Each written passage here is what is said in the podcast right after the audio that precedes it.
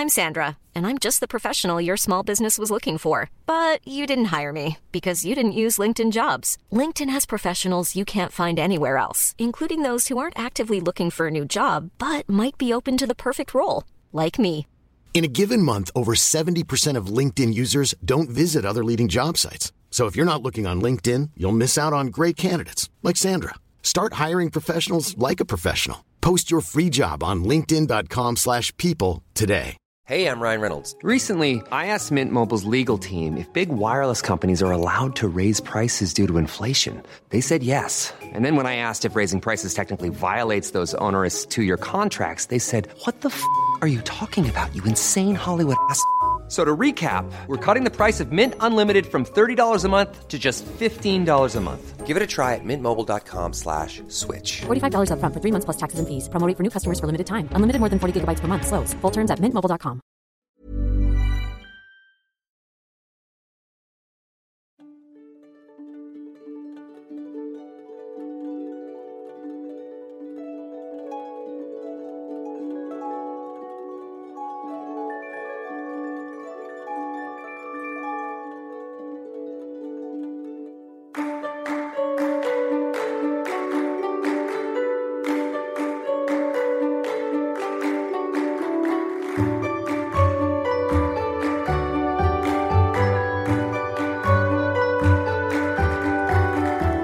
سلام.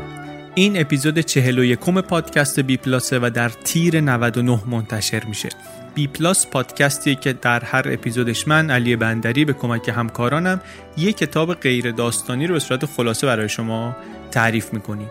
مغز کتاب رو ایده اصلی نویسنده رو اونطوری که خودمون برداشت کردیم میایم به شما میگیم که اگر شما هم پسندید و فکر کردید که کتاب به دردتون می‌خوره بگیرینش و بخونینش یا اینکه بشنوینش.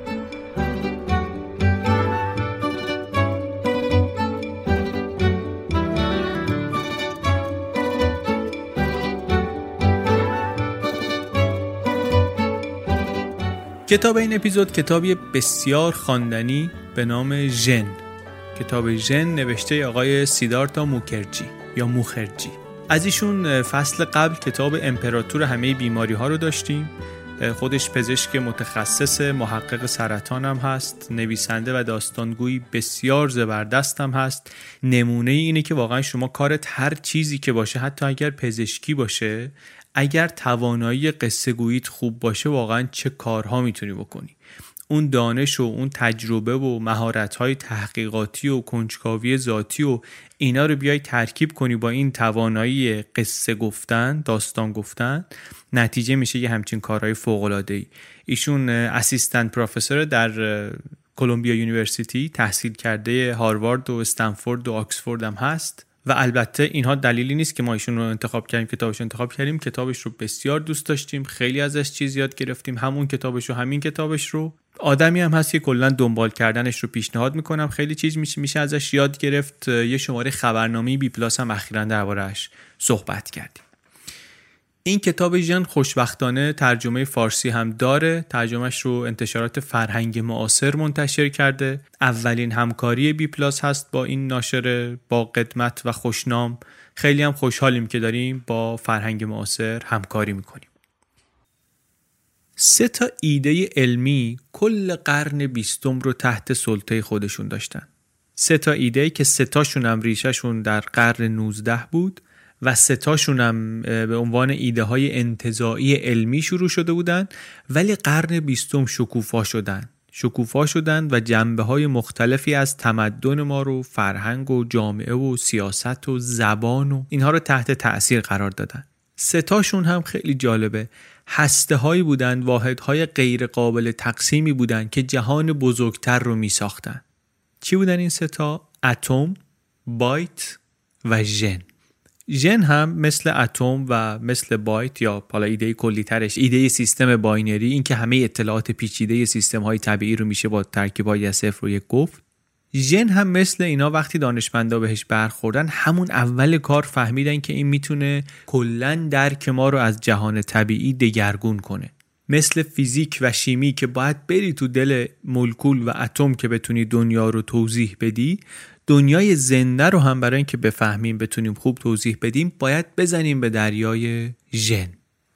عنوان فرعی که نویسنده روی کتاب گذاشته عنوان فرعی خیلی چیزای مهمیه. خیلی وقتا عنوان اصلی کتاب واقعا انتخاب نویسنده نیست. عنوان اصلی انتخاب بازاریابیانه است. یه انتخاب مارکتینگی ناشرم انجام میده. خیلی وقتا من بسیار دیدم که نویسنده ها میگن این انتخاب به نظر ما عنوان عنوان خوبی نبود.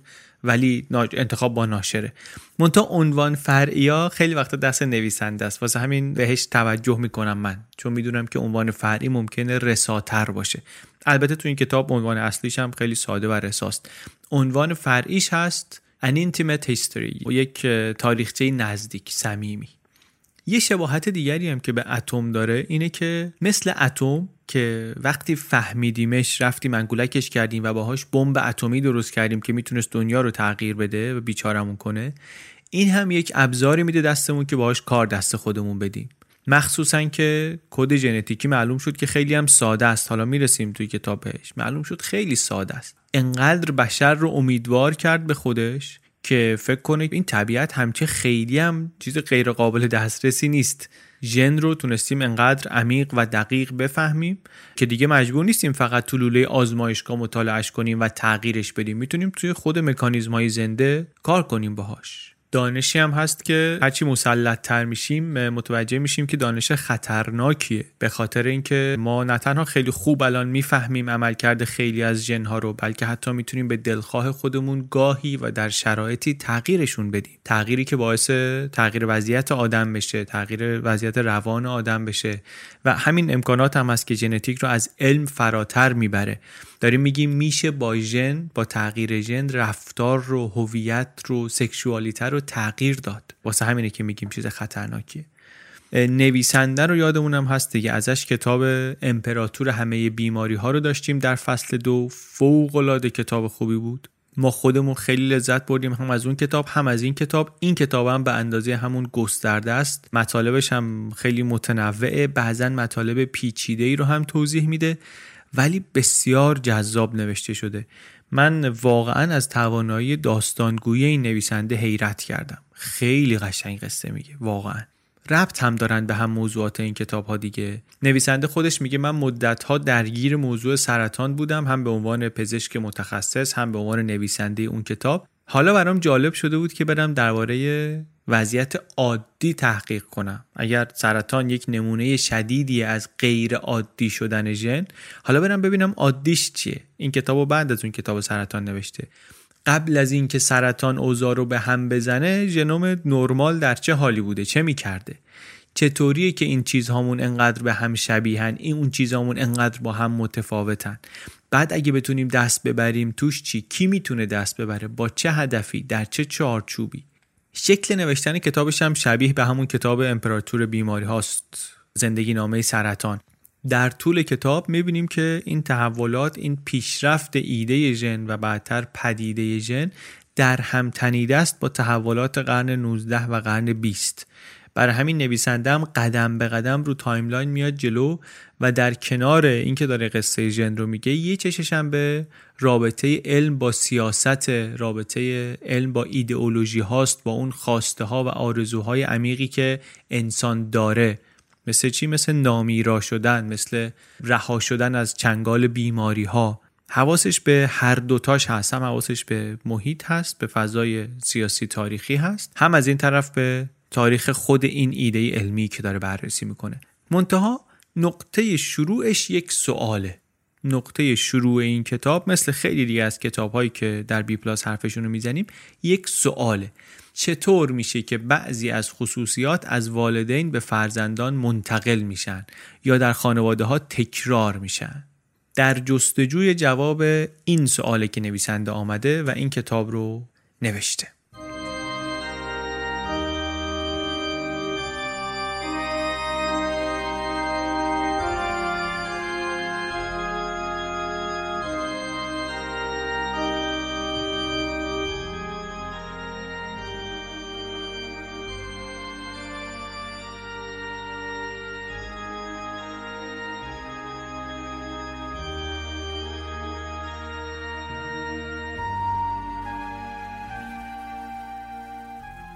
سوال رو هزاران ساله که پرسیدیم.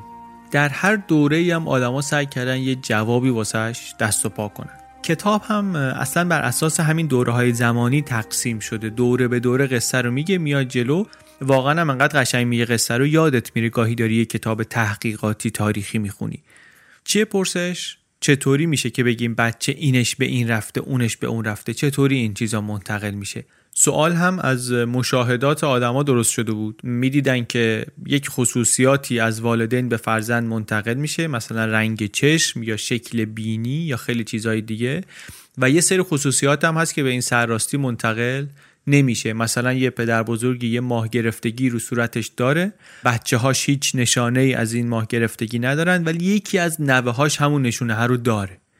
چطوری میشه چطوری که از اون به اون منتقل نشده؟ مستقیم پریده از روی مثلا پدره یا مادره بعد رسیده به نوهه. قرنها و شاید هزارها منبع سردرگمی و سوال بود این چیزا واسه آدما. از زمان باستان تا قرن 19 هم چند تا نظریه هم مطرح شده بود درباره وراست. منتها اینا همشون نسخه های مختلفی بودن از دو تا نظریه اصلی. یکیشون این بود که می‌گفت نطفه انسان از اول یک انسان کامله منتها خیلی خیلی خیلی خیلی خیلی کوچیکه. یک انسان کامله ولی خیلی کوچیکه در رحم مادر رشد می‌کنه و بعد بزرگ میشه و واجد همه این خصوصیاتی میشه که می‌بینیم. دومی می‌گفت نه یه اطلاعاتی هست که اینها از بدن پدر و حالا بعدا گفتن از بدن مادر جمع میشه و ترکیب میشه در جنین با همدیگه. منتها حالا اینکه این اطلاعات چطوریه در قالب چی اینا به همدیگه می‌رسن با هم ترکیب میشن اینا معلوم نیست. منتها ایده کلی این بود. یه اطلاعاتی هست که مثلا در قالب یه ذراتی از بدن پدر و بدن مادر از اسپرم و تخمک اینا با همدیگه ترکیب میشن در جنین. و اینطوریه که جنین وارث یک ویژگی هایی از هر کدوم اینها می‌تونه باشه. سابقهش هم برمیگرده به یونان باستان مثل سابقه خیلی دیگه از نظریه ها به فیساغورس برمیگرده به ارسطو هم برمیگرده البته. در طول تاریخ در ادوار مختلف روایت های متفاوتی ازشون شده. حتی افلاتون بعدا بر پایه نظریه فیساغورس اومد گفت که ما اینجا هم یه مثلثی داریم. مادر پدر بچه.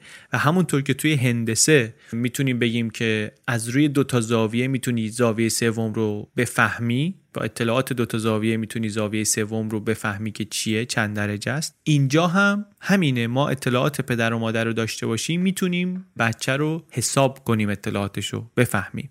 و بعدش هم رفت سراغ این که خب اگه میشه فهمید که چی به چیه پس لابو تغییرش هم میشه داد میشه دستکاریش هم کرد. اگه فرمولش هست پس میشه دستم توش برد. و اگه بتونیم دست ببریم یعنی که می‌تونیم بچه های سالم و میزون درست کنیم. هر جامعه ای می‌تونه بچه های متناسب و میزون خودش رو درست کنه. البته این رو بعدا ارسطو آمد به یک شکل دیگری رد کرد کاملترش کرد نقش زن رو یه خورده برجسته تر کرد در معادله. گفت زن و مرد یکیشون متریال میاره تو کار یکیشون مسج رو میاره توی کار. مثل نجار که می‌خواد مثلا میز بسازه یه متریالی لازم داره که چوب است. یک معنایی هم لازم داره یک مسج لازم داره که اون مثلا اون ایده میزه. اون چوبه که میز نمیشه که اون چوبه با اون ایدهه که ترکیب بشه میز میشه. حالا موضوع البته درستی حرفای اینا نیست. الان می‌دونیم که این تقسیم بندی درست نبوده. تقسیم بندی نقش زن و مرد اصلا اینطوری نیست. اینا رو بلدیم. ولی اصل حرف اینه که واقعا از قدیم فلاسفه داشتن کشتی می‌گرفتن با این سوال. و البته هر کدوم از این نظریات مشکلاتی هم دارن. مثلا اون نظریه‌ای که میگه اطلاعات رو یک ذراتی از بدن پدر یا از بدن پدر و مادر منتقل می‌کنن نمی‌تونه توضیح بده چرا نوه شبیه مادر بزرگش میشه شبیه پدر مادرش نمیشه بعضی وقتا.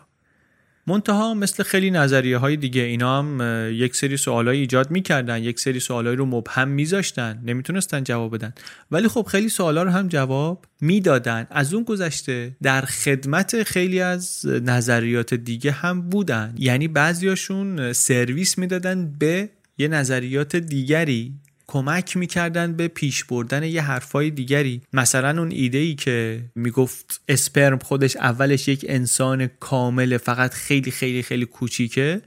اینا اگه یه بهش فکر کنیم یعنی اینکه اون وقت توی همون اسپرمه لابد باید بچه های خودش هم باشن کامل ولی خیلی خیلی کوچیک. و اون وقت توی اونم بچه های خودش و توی اونم بچه های خودش و همینطور بگی برو تا اول کار. این ایده رو کیا آمدن بول گرفتن؟ الهیات دانهای مسیحی. گفتن که بله اصلا اوریجینال سین رو همینطوری میشه توضیح داد.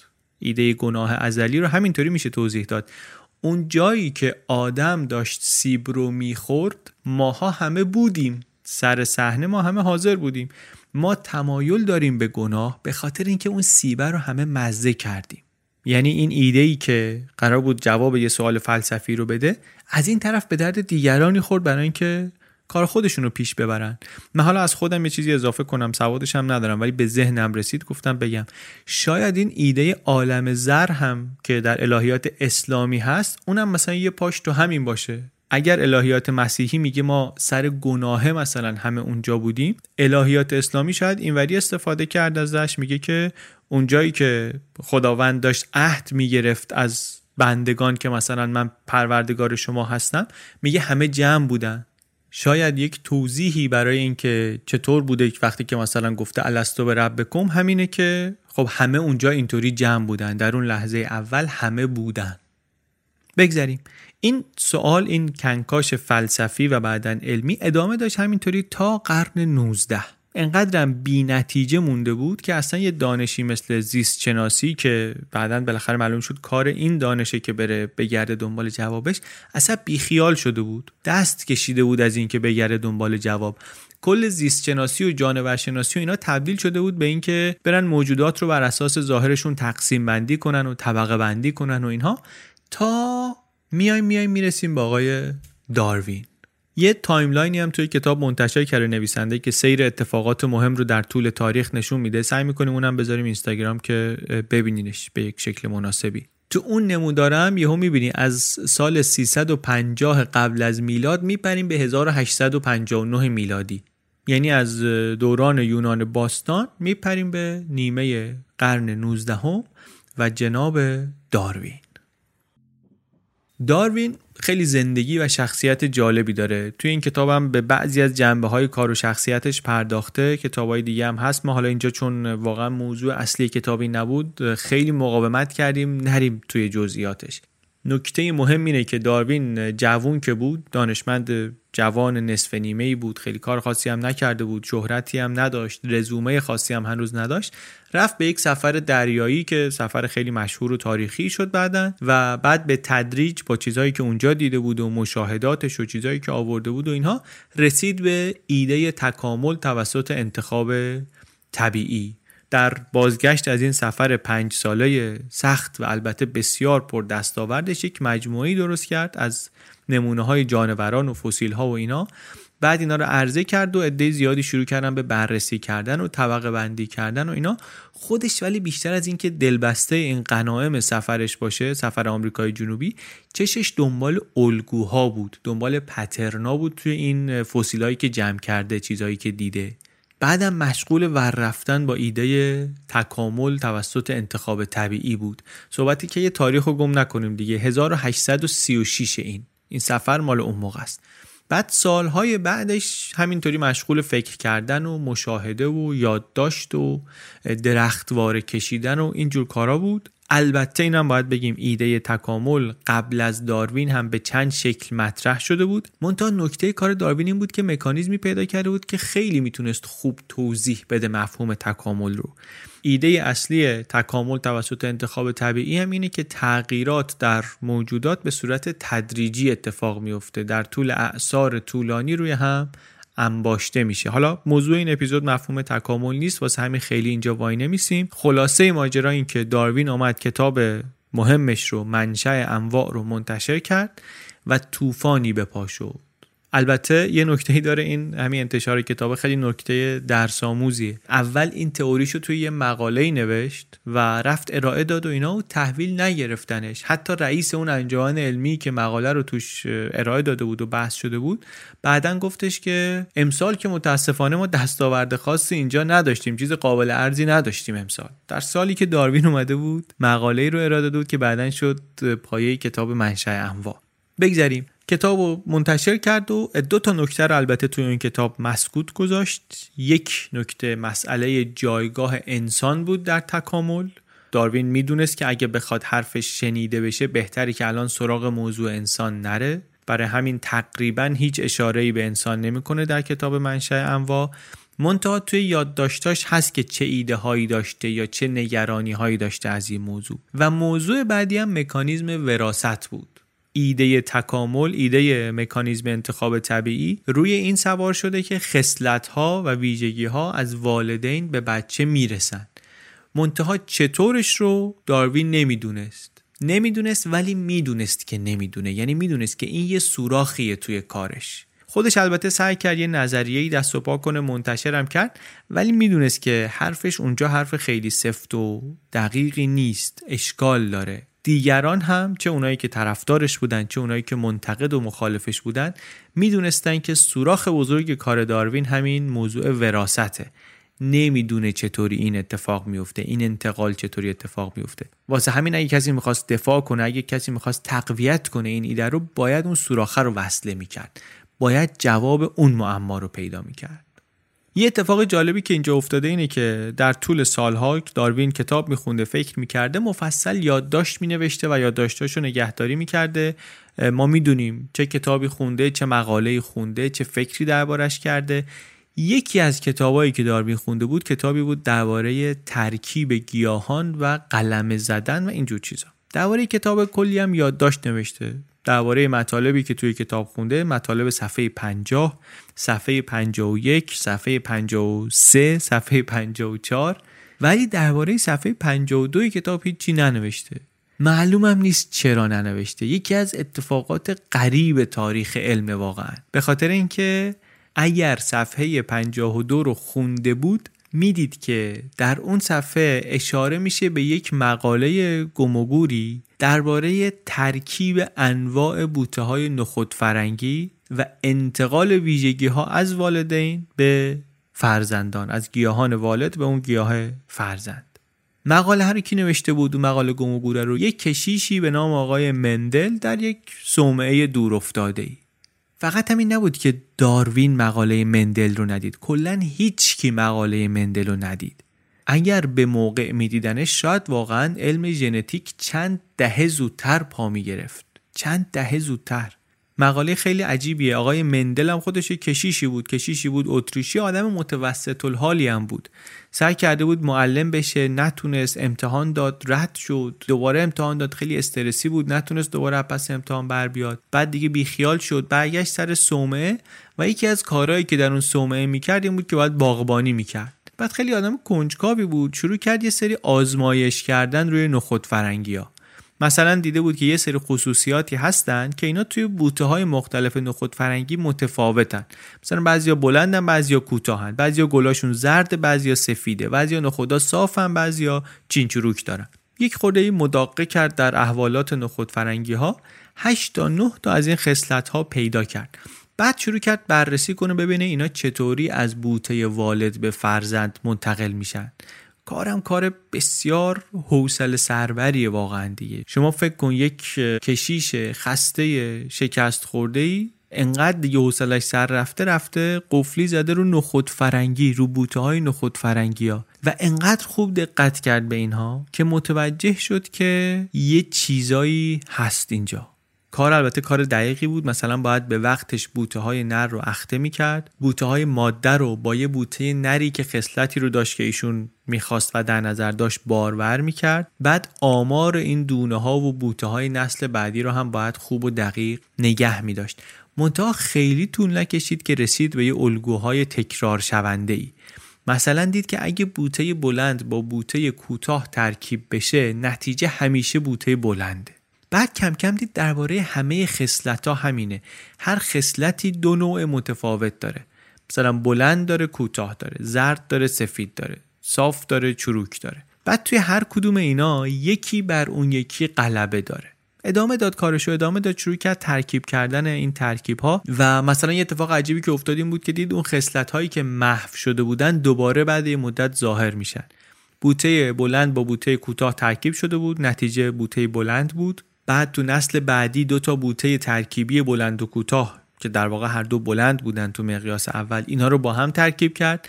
دید که یک چهارم بوته های حاصل این دفعه کوتاهند یعنی اون خصلت کوتاه بودن بوته یه جایی در ساختار این گیاه همچنان هست. یعنی چی؟ یعنی یه واحدهایی برای وراست وجود داره. حالا نمی‌دونست واقعا چیه اسمی براش نداشت پیشنهادی نداشت. ولی یه چیزی هست که داره وراست رو اطلاعات اون اولیه رو حفظ می‌کنه و یه جایی می‌زنه بیرون. خیلی مفصل ثبت و ضبط کرد اطلاعاتش رو و بعدم یه مقاله ای نوشت. مقاله نوشت و یکی دوتا جلسه علمی خیلی محقری هم رفت نتایج کارش رو ارائه کرد. کسی هم بهش توجه نکرد. اصلا تو جلسه ارائه متخصصینی که نشسته بودن گیاهشناس و اینا بودن خیلی نمیفهمیدن این چی داره میگه. کار عددی و آماری کرده بود و مثلا از زبان فیساغورس کتاب میگه کسی خیلی دنبال این که در طبیعت دنبال نظم عددی بگرده نبود. به هر حال ولی ایشون مقالهش رو منتشر کرد. در واقع نتیجه ده سال کارش رو کرد. یه مقاله خیلی متواضع 44 صفحه‌ای. و در طول مثلا چهل سال بعدش کلا سه یا چهار بار به این مقاله میگه ارجاع داد کسی. انگار کلا کار گم شد. بعد خود آقای مندلم خیلی گرفتار بود گرفتار کارهای کارمندی خودش بود. نمی‌رسید اونطوری که می‌خواست دل بده به این کار ظاهرا تفننی ولی دوران ساز و سال 84 1884 بر اثر دارسایی کلیه از دنیا رفت. انقدر کسی نمی‌دونست که ایشون کی بوده و چه کرده که تو آگهی فوتش هم هیچ اشاره به این کشفش و این نقشش در تاریخ علم نشد. واقعا نفهمیده بودن اصلا. یه رو آگهیش کسی نوشته بود که بله ایشون مرد خیلی خوبی بود. عاشق گلها بود. عاشق گلها بود. در نگاه کلی ولی کار مهم مشترکی که داروین و مندل کردن چی بود؟ این بود که با طبیعت مثل فکت مثل داده برخورد نکردن.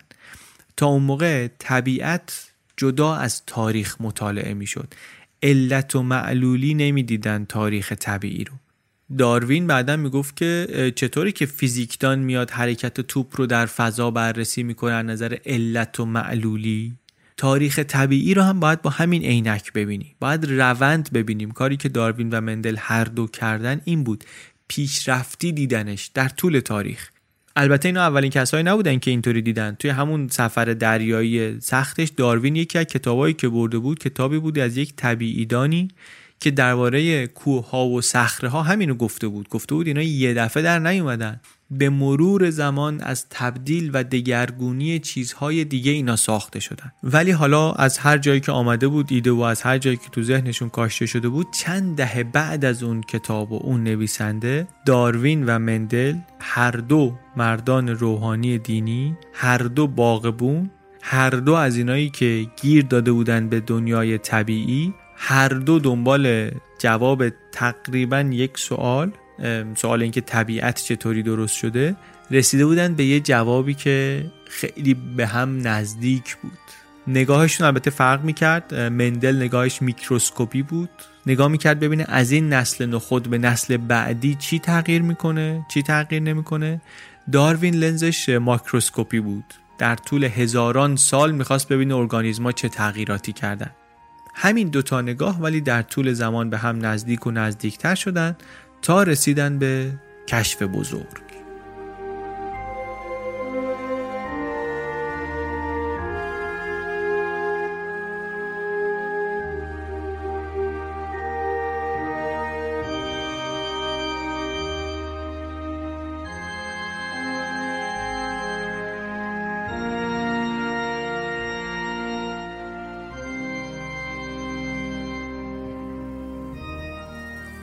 بحث درباره مکانیزم وراست همچنان ادامه داشت. بعد از ماجرای نظریه داروین بالاتر هم گرفت بحثش. مثل قضیه فرما در ریاضی که هر کی سرش به تنش میارزید می‌رفت یه زوری بزنه حلش کنه. وراست هم در اواخر قرن 19 چنین چیز مرموزی شده بود. تا اینکه در سال 1900 به فاصله سه ماه سه تا مقاله چاپ شد که تقریبا مستقیما داشتن کار مندل رو کپی می‌کردن. سه تا محقق بیخبر از کار هم رسیده بودن به یک نتیجه واحد. حتی یکیشون یه خورده قبل از اینکه مقالهشو در بیاره مقاله مندل رو دیده بود. منتها صداشو در نیاورده بود که اعتبار کارش خدشهدار نشه. ولی بعدا مجبور شد که مقالش رو اصلاح کنه و اعتراف کنه که مندل پیشگام بوده در این مسیر. ولی چیزی که مهمه اینه که دیگه بعد از این مقاله ها مشخص شده بود که یک چیزی وجود داره به نام شکل واحد وراست که حالا البته نمی‌دونیم چیه نمی‌دونیم کجاست نمی‌دونیم چطور منتقل میشه ولی می‌دونیم که هست. از همین جا هم دیگه نظریه پردازی و حدس و گمان و اینها بالا گرفت و به تدریج اسم ژن یا جین براش جا افتاد. همریشه هم هست با جنسیس با پیدایش اوریجین. یه نکته اینجا هست خیلی نکته ظریفیه. ژن اینجا فقط یک ایده انتظاییه واقعا کسی نمی‌دونه کجاست کسی ندیدتش کسی نمی‌دونه چطوری ساخته میشه چطوری منتقل میشه. یه ایده است واقعا. یعنی متوجه شدن از این شواهد و نشانه هایی که ما می‌بینیم یه چیزی باید باشه. با نگاه اینه. این چیز که هیچ کس نمی‌دونه چیه یه ایده که بالاخره یه سری از سوالا رو داره جواب میده. اینو در خیلی جاهای تاریخ علم می‌بینیم.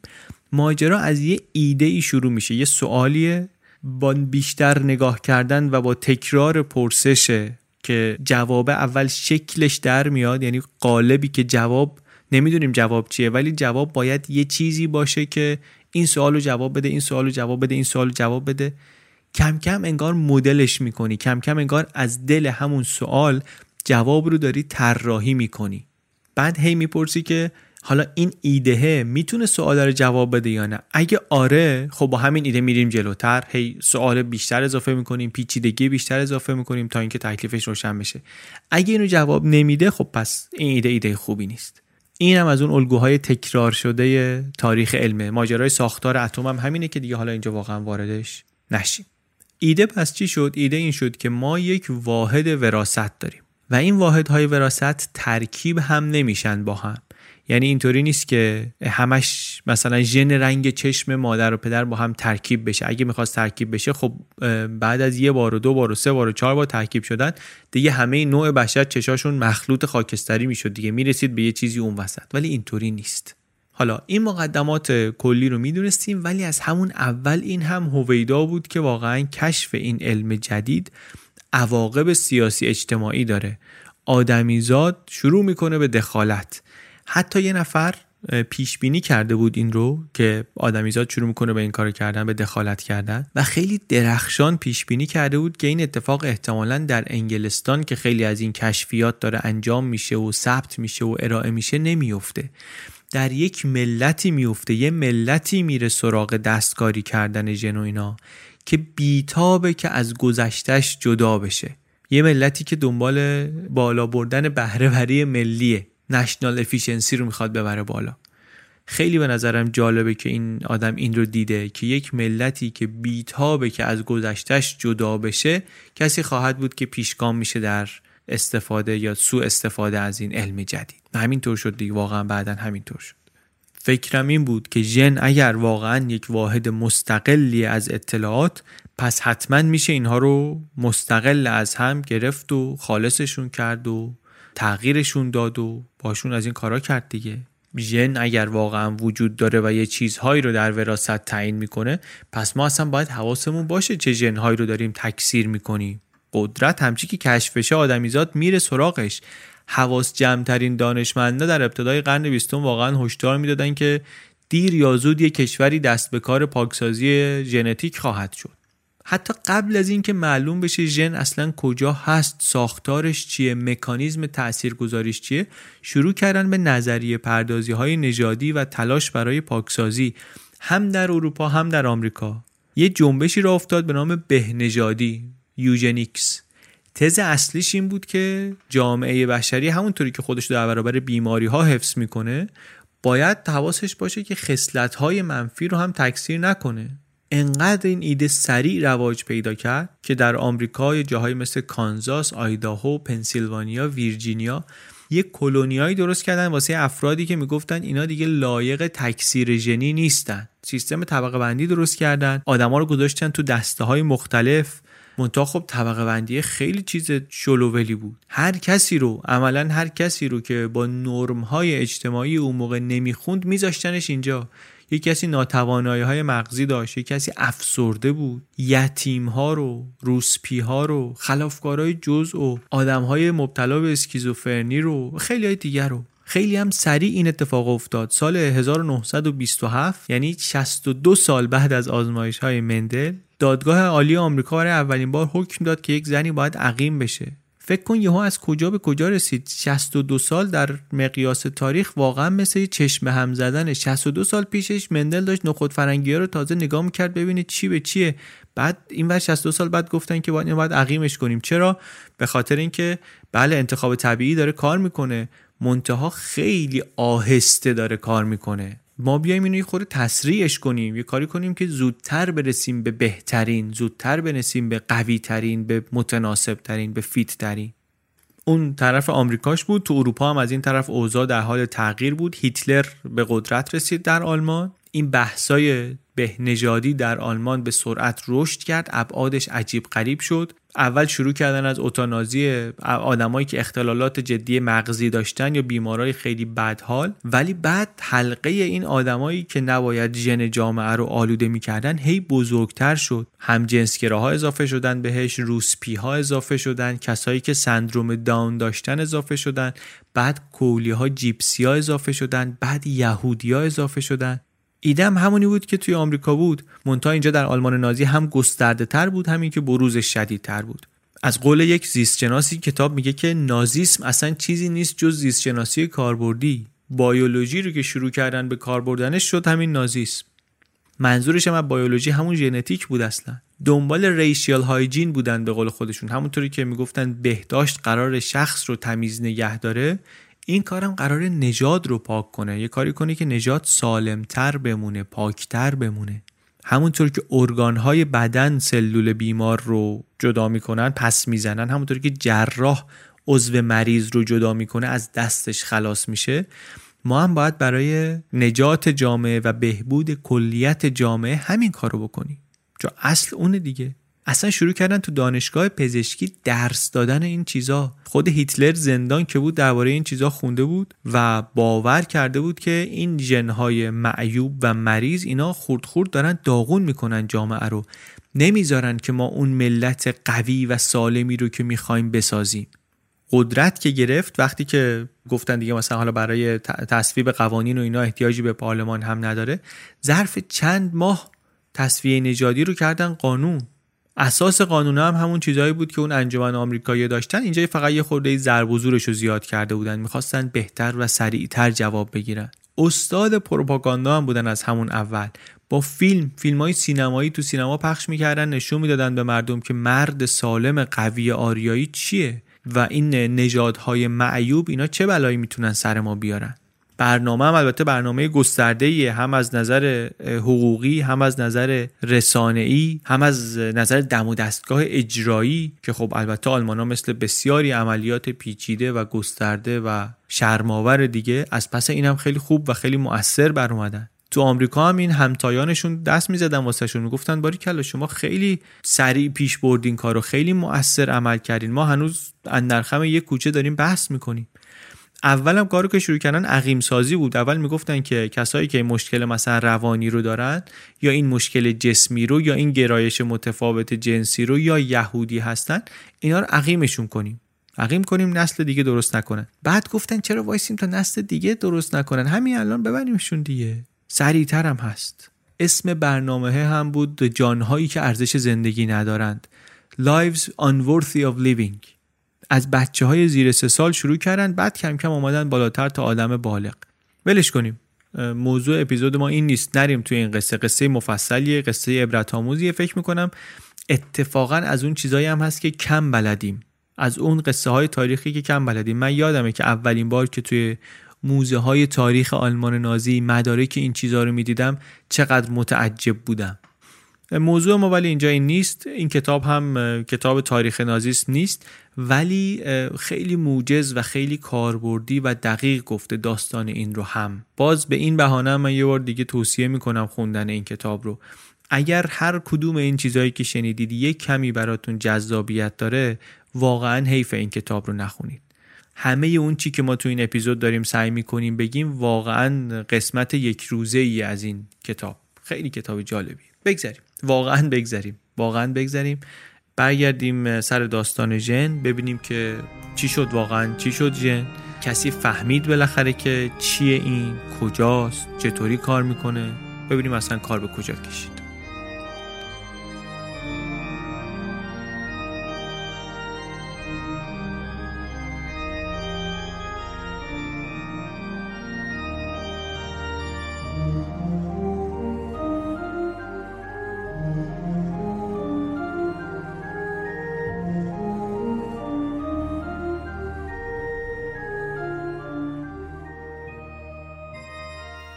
یک کار دیگری که اون موقع دانشمندانی داشتن روش کار می‌کردن این بود که ساختار سلول رو بشناسن اجزا و بخش های مختلف سلول رو بشناسن. یکی از این بخش هم کروموزوم بود. کروموزوم یک رشته های بلندی در هسته سلول. سال 1905 دانشمندی رو کرما کار می‌کرد آمد نشون داد که نر بودن بستگی داره به یکی از این کروموزوم ها. یک کروموزومی به خاطر شکلش هم اسمش گذاشتن کروموزوم وای. اولین بار بود که یک ویژگی عمده ای در یک موجودی داشت مرتبط می‌شد به یک چیزی در ساختار سلولیش. از اینجا دیگه نتیجه گیری بعدی بدیهی به نظر می‌رسه. ژن اون واحد وراست حالا هر چی که هست هر طور که کار می‌کنه جاش باید همینجا روی این کروموزومه باشه. این خب گام خیلی بلندی بود به جلو. یعنی یکی از سوالهای اساسی رو حل می‌کرد. منتها خب از اونور کلی هم سوال جدید درست می‌شد. ژن حالا درسته روی کروموزومه ولی چطوری؟ اینا مثلا مثل دونه تسبیح پشت سر هم ردیف شدن ژنا؟ یا اینکه هر کدوم جاشون مشخصه یا نه؟ اثرگذاریشون روی ارگانیسم چطوریه؟ ترکیب شیمیاییشون آیا مثل همه؟ ترکیب فیزیکیشون آیا مثل همه؟ حواسمون هست دیگه. این کارها رو یه وقتی دارن می‌کنن که نه میکروسکوپ های قوی امروزی هست نه کامپیوتر هست. همه چی رو باید غیر مستقیم مشاهده کنن. منتها باز با همون امکانات اون موقع پیشرفت کرد و به تدریج و قدم به قدم جلو آمد. ترکیب شیمیایی این رشته های کرموزوم مشخص شد. کم کم دانشمندا فهمیدن که مکانیزم اثرگذاری ژن چطور می‌تونه باشه. دیدن که هر ژن یک زنجیره از چند اسید آمینه که مثل دستورالعمل ساخت یک پروتئین عمل می‌کنه. پروتئین مولکول بزرگی مولکول پیچیده که واکنش ها و کارهای داخل سلول رو هدایت می‌کنه. مثلا سرعت واکنش رو کنترل می‌کنه. به خاطر شکل فیزیکی که داره می‌تونه یه کاری کنه که واکنش شیمیایی خیلی سریع اتفاق بیفته یا خیلی کند اتفاق بیفته. ژن مثل دستور پخت رسپی واسه ساختن این پروتئینا. خیلی توضیح ساده ولی همین چند خط توضیح ساده نتیجه چند دهه تحقیقه. واقعا حاصل عمر عده زیادی دانشمنده که خیلی هاشون هم به خطا رفتن. ولی اون چیزی که ما می‌دونیم نتیجه همه زحمات اونهاست حتی اونایی که به خطا رفتن. همین توضیح چند خطی ساده. یه بار دیگه سریع بگم که یه مروری هم کرده باشیم. ژن گفتیم رسپی ساخت پروتئینه. دستورالعمل ساخت پروتئینه. حالا یکی از سوالای اساسی که هنوز مونده بود این بود که وقتی که اسپرم و تخمک با هم ترکیب میشن چه اتفاقی میفته؟ می‌دونستیم از زمان آقای مندل که بعضی از ژنها بر بعضی دیگه غلبه دارن. منتها اینم می‌دونستیم که ژن مغلوب از بین نمیره. درسته؟ مغلوب میشه ولی از بین نمیره. حالا بریم ببینیم که موقع تشکیل نطفه چه اتفاقی میافته. دهه های چهل و پنجاه میلادی عواست قرن بیستم معمای بزرگ ساختار دی ای بود. دانشمندا فهمیده بودن که ژنها روی رشته های دی ای هستن ترکیب شیمیایی اجزا رو هم پیدا کرده بودن. منتها اینکه این ترکیبه چطوری این زنجیره طولانی رو درست کرده هنوز معلوم نبود. فهمیده بودن ساختار زنجیره چهار تا اسید آمینه توش هست و خیلی هم براشون عجیب بود به خاطر اینکه ساختار خیلی ساده بود. یه ساختار فوق العاده سایه فقط با چهار تا پایه بعد با این همه اطلاعات یه داستان مفصلی تعریف می‌کنه کتاب خیلی شیرینه واقعا. درباره دو تا گروه که در دانشگاه کمبریج داشتن کار می‌کردن روی این مسئله. می‌خواستن ساختار فیزیکی دی ای رو که ژن ها روش هستن در بیارن. یه گروهشون با مشاهده های تجربی و تکنیک های کریستالوگرافی می‌خواستن ساختار دی ای رو تشخیص بدن. کار کار فرساینده ای بود تکنولوژیشون خیلی ابتدایی بود. اینا هم آدمایی بودن که شخصیت خیلی متفاوتی داشتن با هم خوب نمی ساختن یه گروه دیگری بودن اونا سعی می‌کردن تئوریک مسئله رو حل کنن. می‌گفتن که ما می‌دونیم چه اتم هایی چه ترکیب هایی در دی ای هست. می‌دونیم اندازشون چیه می‌دونیم چه ویژگی هایی دارن. با همینا سعی می‌کنیم ببینیم که دی ای اگه بخواد یه ساختار پایداری داشته باشه با این اتما چطوری باید باشه چه شکلی باید باشه. واقعا دیگه توی قصه این دوتا گروه دو نفره نمیریم. این رو فقط بگیم که آخرش اون گروهی که این رو پیدا می‌کنن گروه دوم هستن. جیمز واتسون و فرانسیس کریک. اینها می‌رسن به یک مدل قابل قبولی.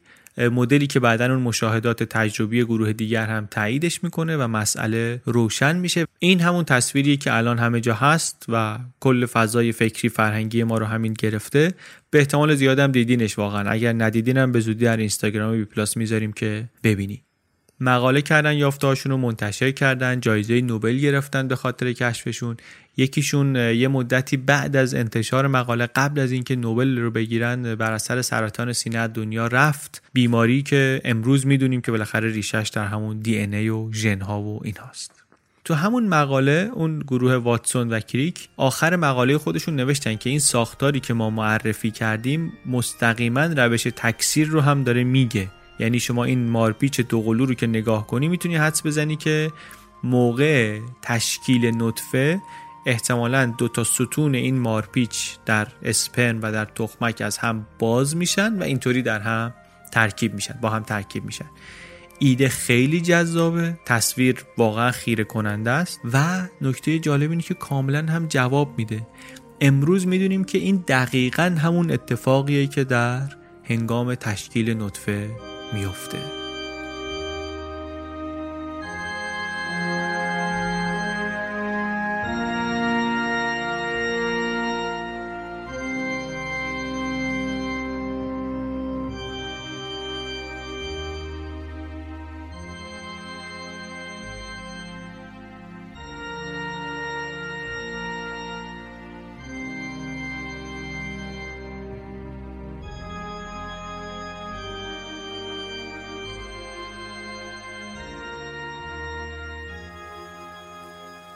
نکته بعدی که در ادامه این تحقیقات روشن شد مفهوم جهش بود میوتیشن گفتیم که ژنها ترکیباتی بودن از چهار تا اسید آمینه و ترکیب و توالی اینها عملا اون چیزی بود که اطلاعات رو منتقل می‌کرد. مثل یه زبانی که مثلا فقط چهار تا حرف داره و همه کلمه هاش رو با همین چهار تا حرف باید بسازی. اگه جای بعضی از حرفا رو تو این زنجیر عوض کنی کلمه عوض میشه. این همون اتفاقی که بهش میگیم جهش ژنتیکی.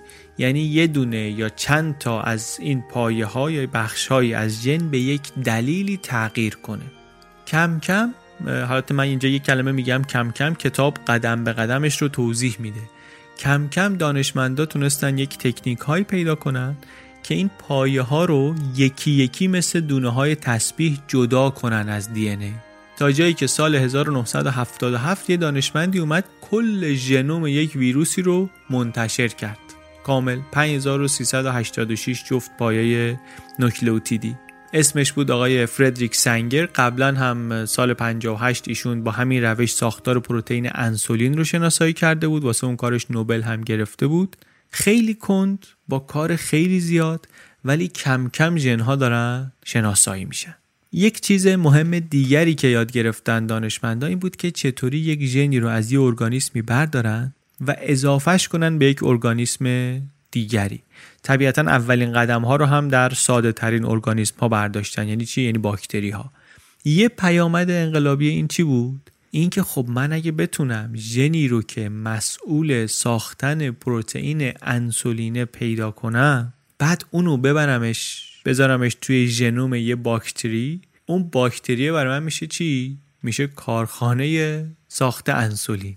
چون انسولین یه چیزی بود که مصنوعی نمی‌شد درستش کرد. طبیعی هم اگه می‌خواستی انسولین به دست بیاری 8000 پوند مثلا پانکراس گاو و خوک رو باید تصفیه می‌کردی تا یک پوند انسولین خالص بتونی به دست بیاری. ماده مهمی هم بود. بیماران دیابتی واقعا شانسی برای اینکه بتونن راحت زندگی کنن نداشتن بدون انسولین. این کشفه کشف خیلی مهمی شد. سال 76 یک سرمایه گذار جاه طلب و تقریبا ورشکسته ای رفت سراغ دانشمندی. گفتش که آقا من پیشنهادی دارم. این ماجرای جابجایی ژنا و اینا خیلی سر صدا کرده بود اون موقع. گفت بیا بریم یه شرکت بزنیم. با این روش دارو درست کنیم. قصه اینا رو هم کتاب خیلی قشنگ میگه. واقعا این اصلا اون چیزایی که باعث میشه خوندن کتاب خیلی دلچسب باشه. فقط نمیاد بگه فلان دانشمند اینو کشف کرد. که حالا شما بخونی و بعد یه مدتی حالا یه ساعت یا یه روز یا یه هفته یا یه ماه یا یه سال یادت بره. نه اینو قصهشو میگه و شما خیلی وقتا می‌فهمی که این دانشمنده اصلا چی شد که رفت سراغ این مسئله؟ چی شد گرفتار این قصه شد؟ و گاهی مثلا همه عمرش رو صرف حلش کرد و بعدا تونست این کشف مهم رو بکنه. بگذاریم این دوتا هم خیلی جذاب داستانشون. رسیدن به همدیگه و یه شرکتی درست کردن اسمش هم گذاشتن جن انتک داستان شرکت رو توی اون کتاب امپراتور همه بیماری ها هم داشتیم. سرمایه گذار پیدا کردن و نیرو گرفتن و کار کردن و با کلی بالا و پایین تونستن اولین بار با همون ترکیب ژنی یک باکتری هایی رو وادار کردن که انسولین بسازن. خیلی انسولین بسازن. به گنج رسیده بودن دیگه واقعا. ارزش سهام شرکت به شدت چنان رفت بالا. یه محقق تازه کاری میگه مثلا آورده بودنش به جای اینکه حقوق بهش بدن اول سهام بهش داده بودن یه مقدار. یه شبه میلیونر شد. حالا یه شبه واقعا مزهکه توی اینجور مواقع خیلی وقتا. ولی به هر حال میلیونر شد با همون سهامی که داشت. میلیونر اون موقع. اینجا ولی یک موضوعی مطرح شد.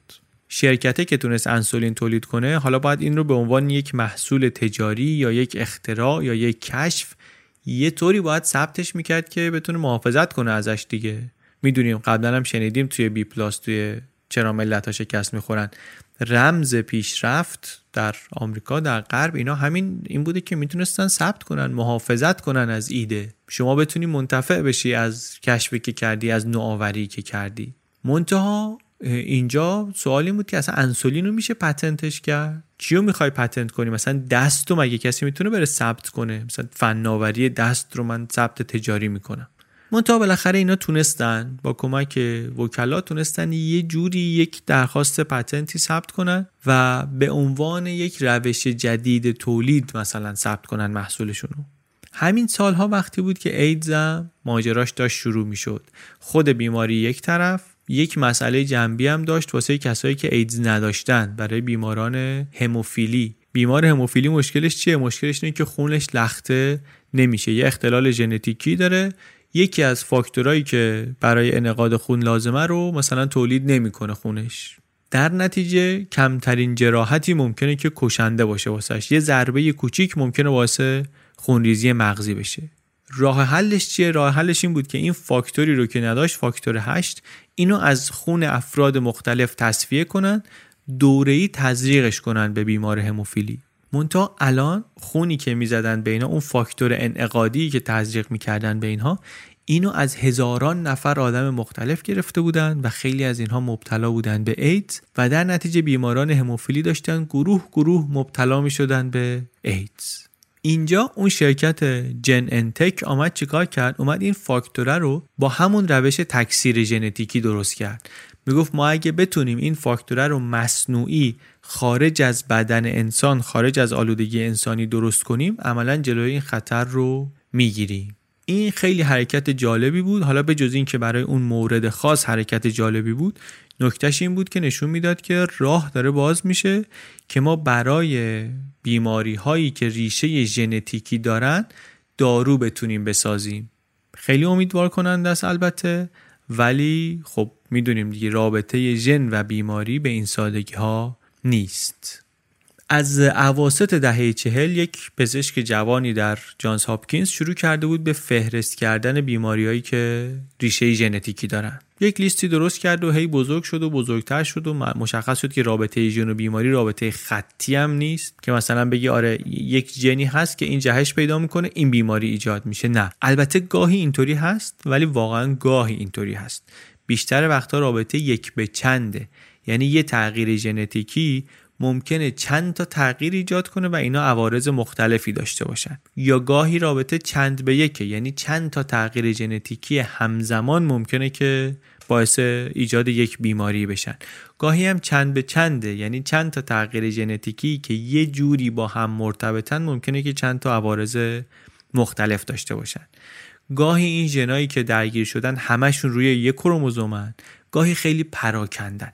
اینا همه این قصه ژن رو پیچیده تر می‌کنه. یعنی باز چی شد؟ یعنی باز به ازای یک مسئله ای که حل شد یا فکر کردیم حل شده یا حداقل یک نوری در دیدیم که به نظر می‌رسه داره حل میشه کلی سوال جدید ایجاد شد. سوال این بود که مثلا آیا ژن با بیماری رابطه داره؟ جواب وقتی شد بله دیدیم خب واقعا هر جور رابطه رو که میشه تصور کرد داره.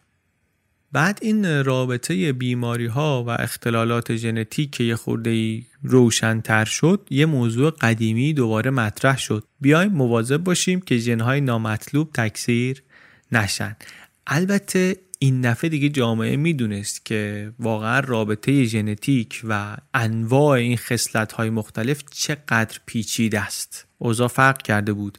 تجربیات تلخ قدیمی هم بود هم تجربیات آمریکا هم اروپا. روی کردها خیلی نرمتر شد. امروز مثلا زوجها می‌تونن قبل از تولد نوزاد کلی از اختلالات ژنتیک احتمالی رو در جنین تشخیص بدن.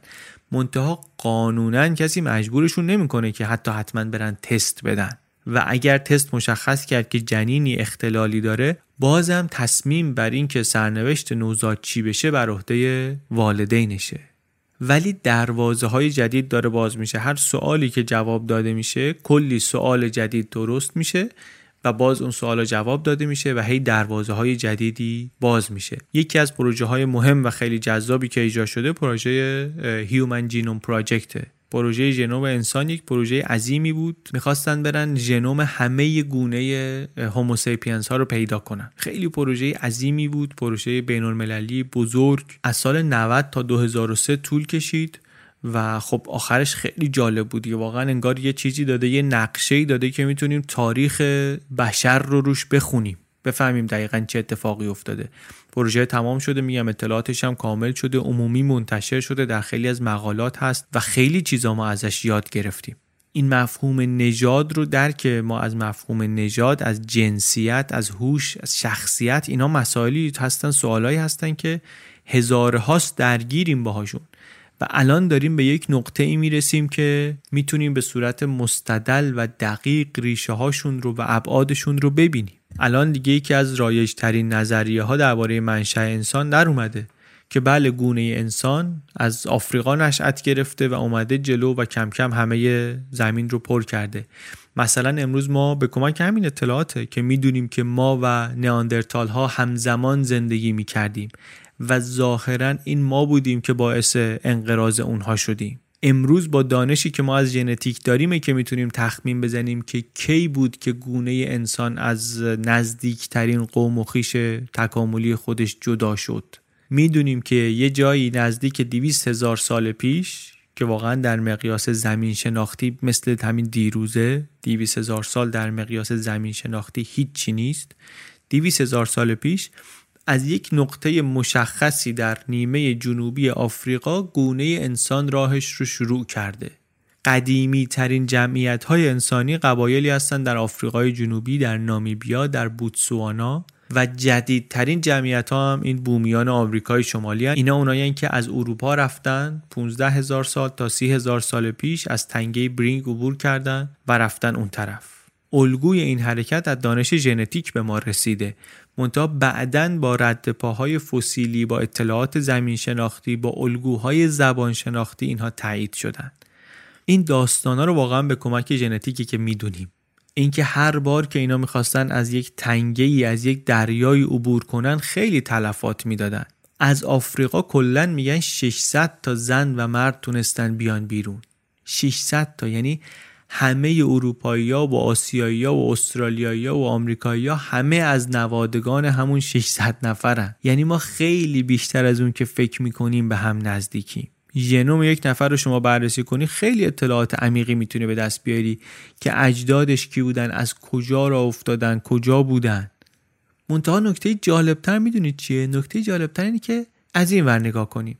اگه بفهمیم یه کسی اصل و نسبش مال کجاست بدونیم مال چه قومیه این چیزاشو بدونیم حالا از این چه نتیجه میشه گرفت؟ ما از ژن به نجات رسیدیم. نجات به همون معنای مصطلحش. ولی حالا از نژاد می‌تونیم به چی برسیم؟ اینکه یه کسی نژادش اینه به ما چی میگه درباره هوشش درباره عادتهاش درباره شخصیتش؟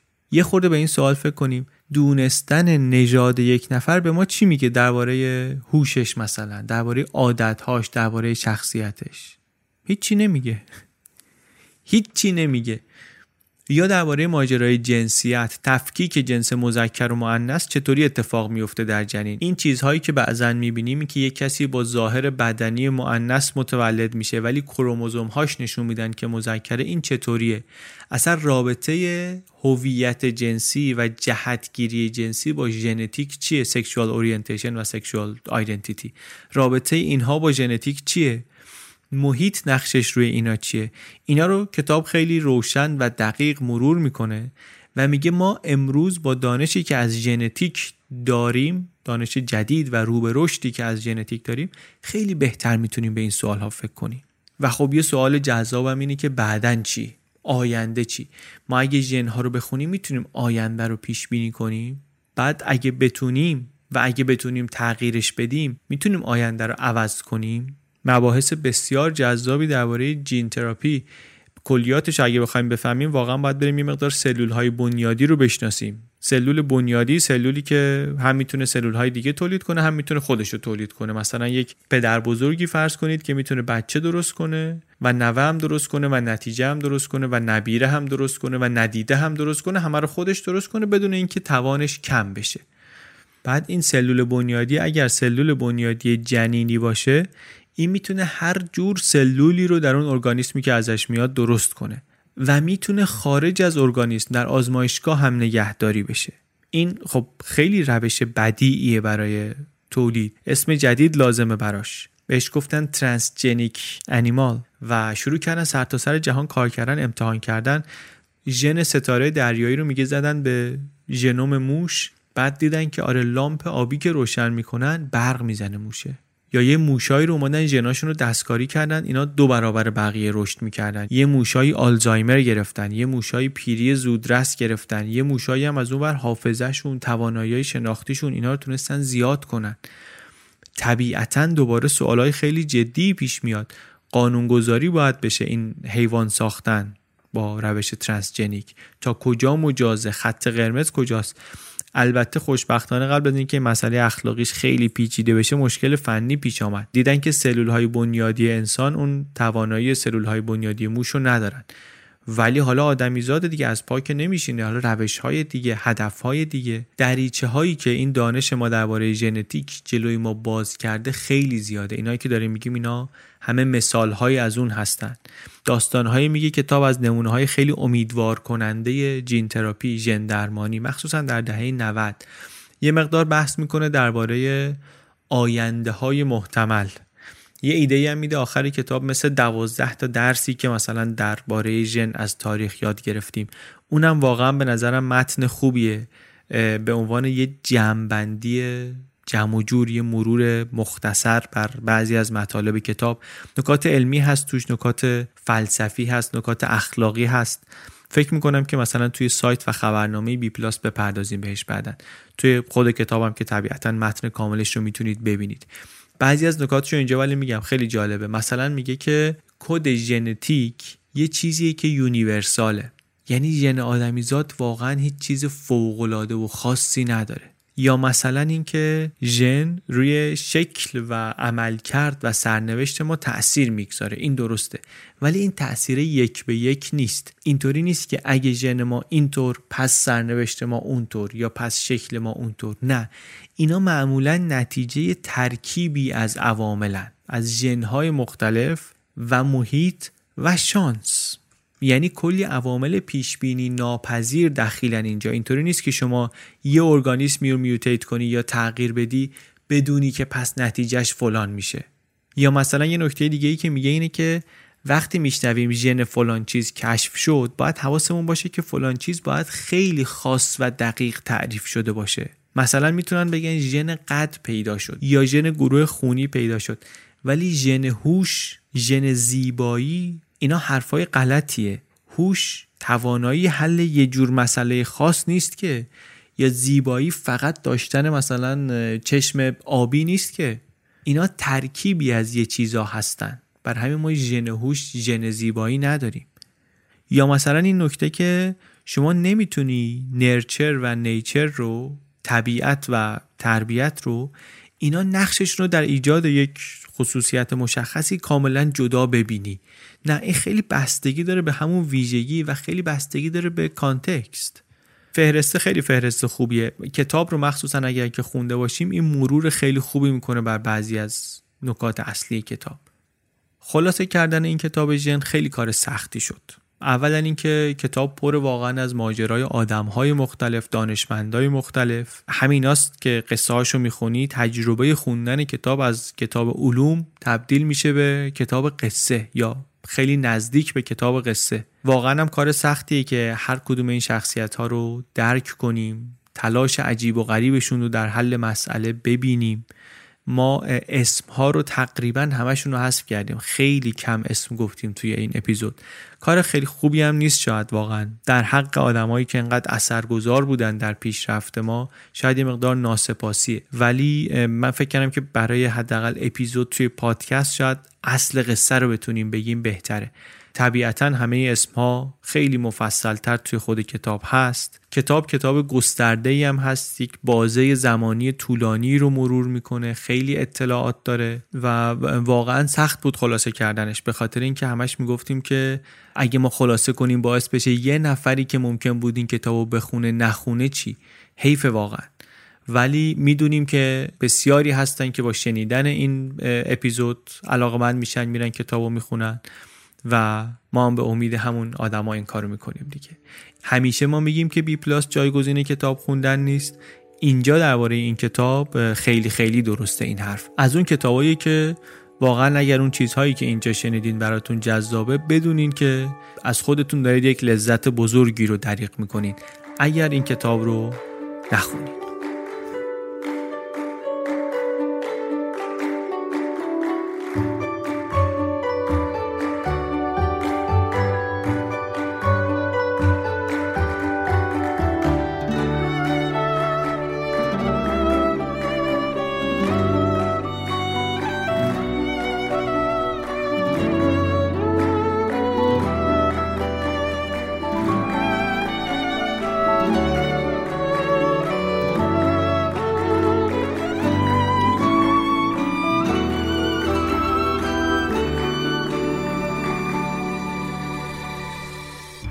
چیزی که شنیدین اپیزود چهل و یکم پادکست بی پلاس بود.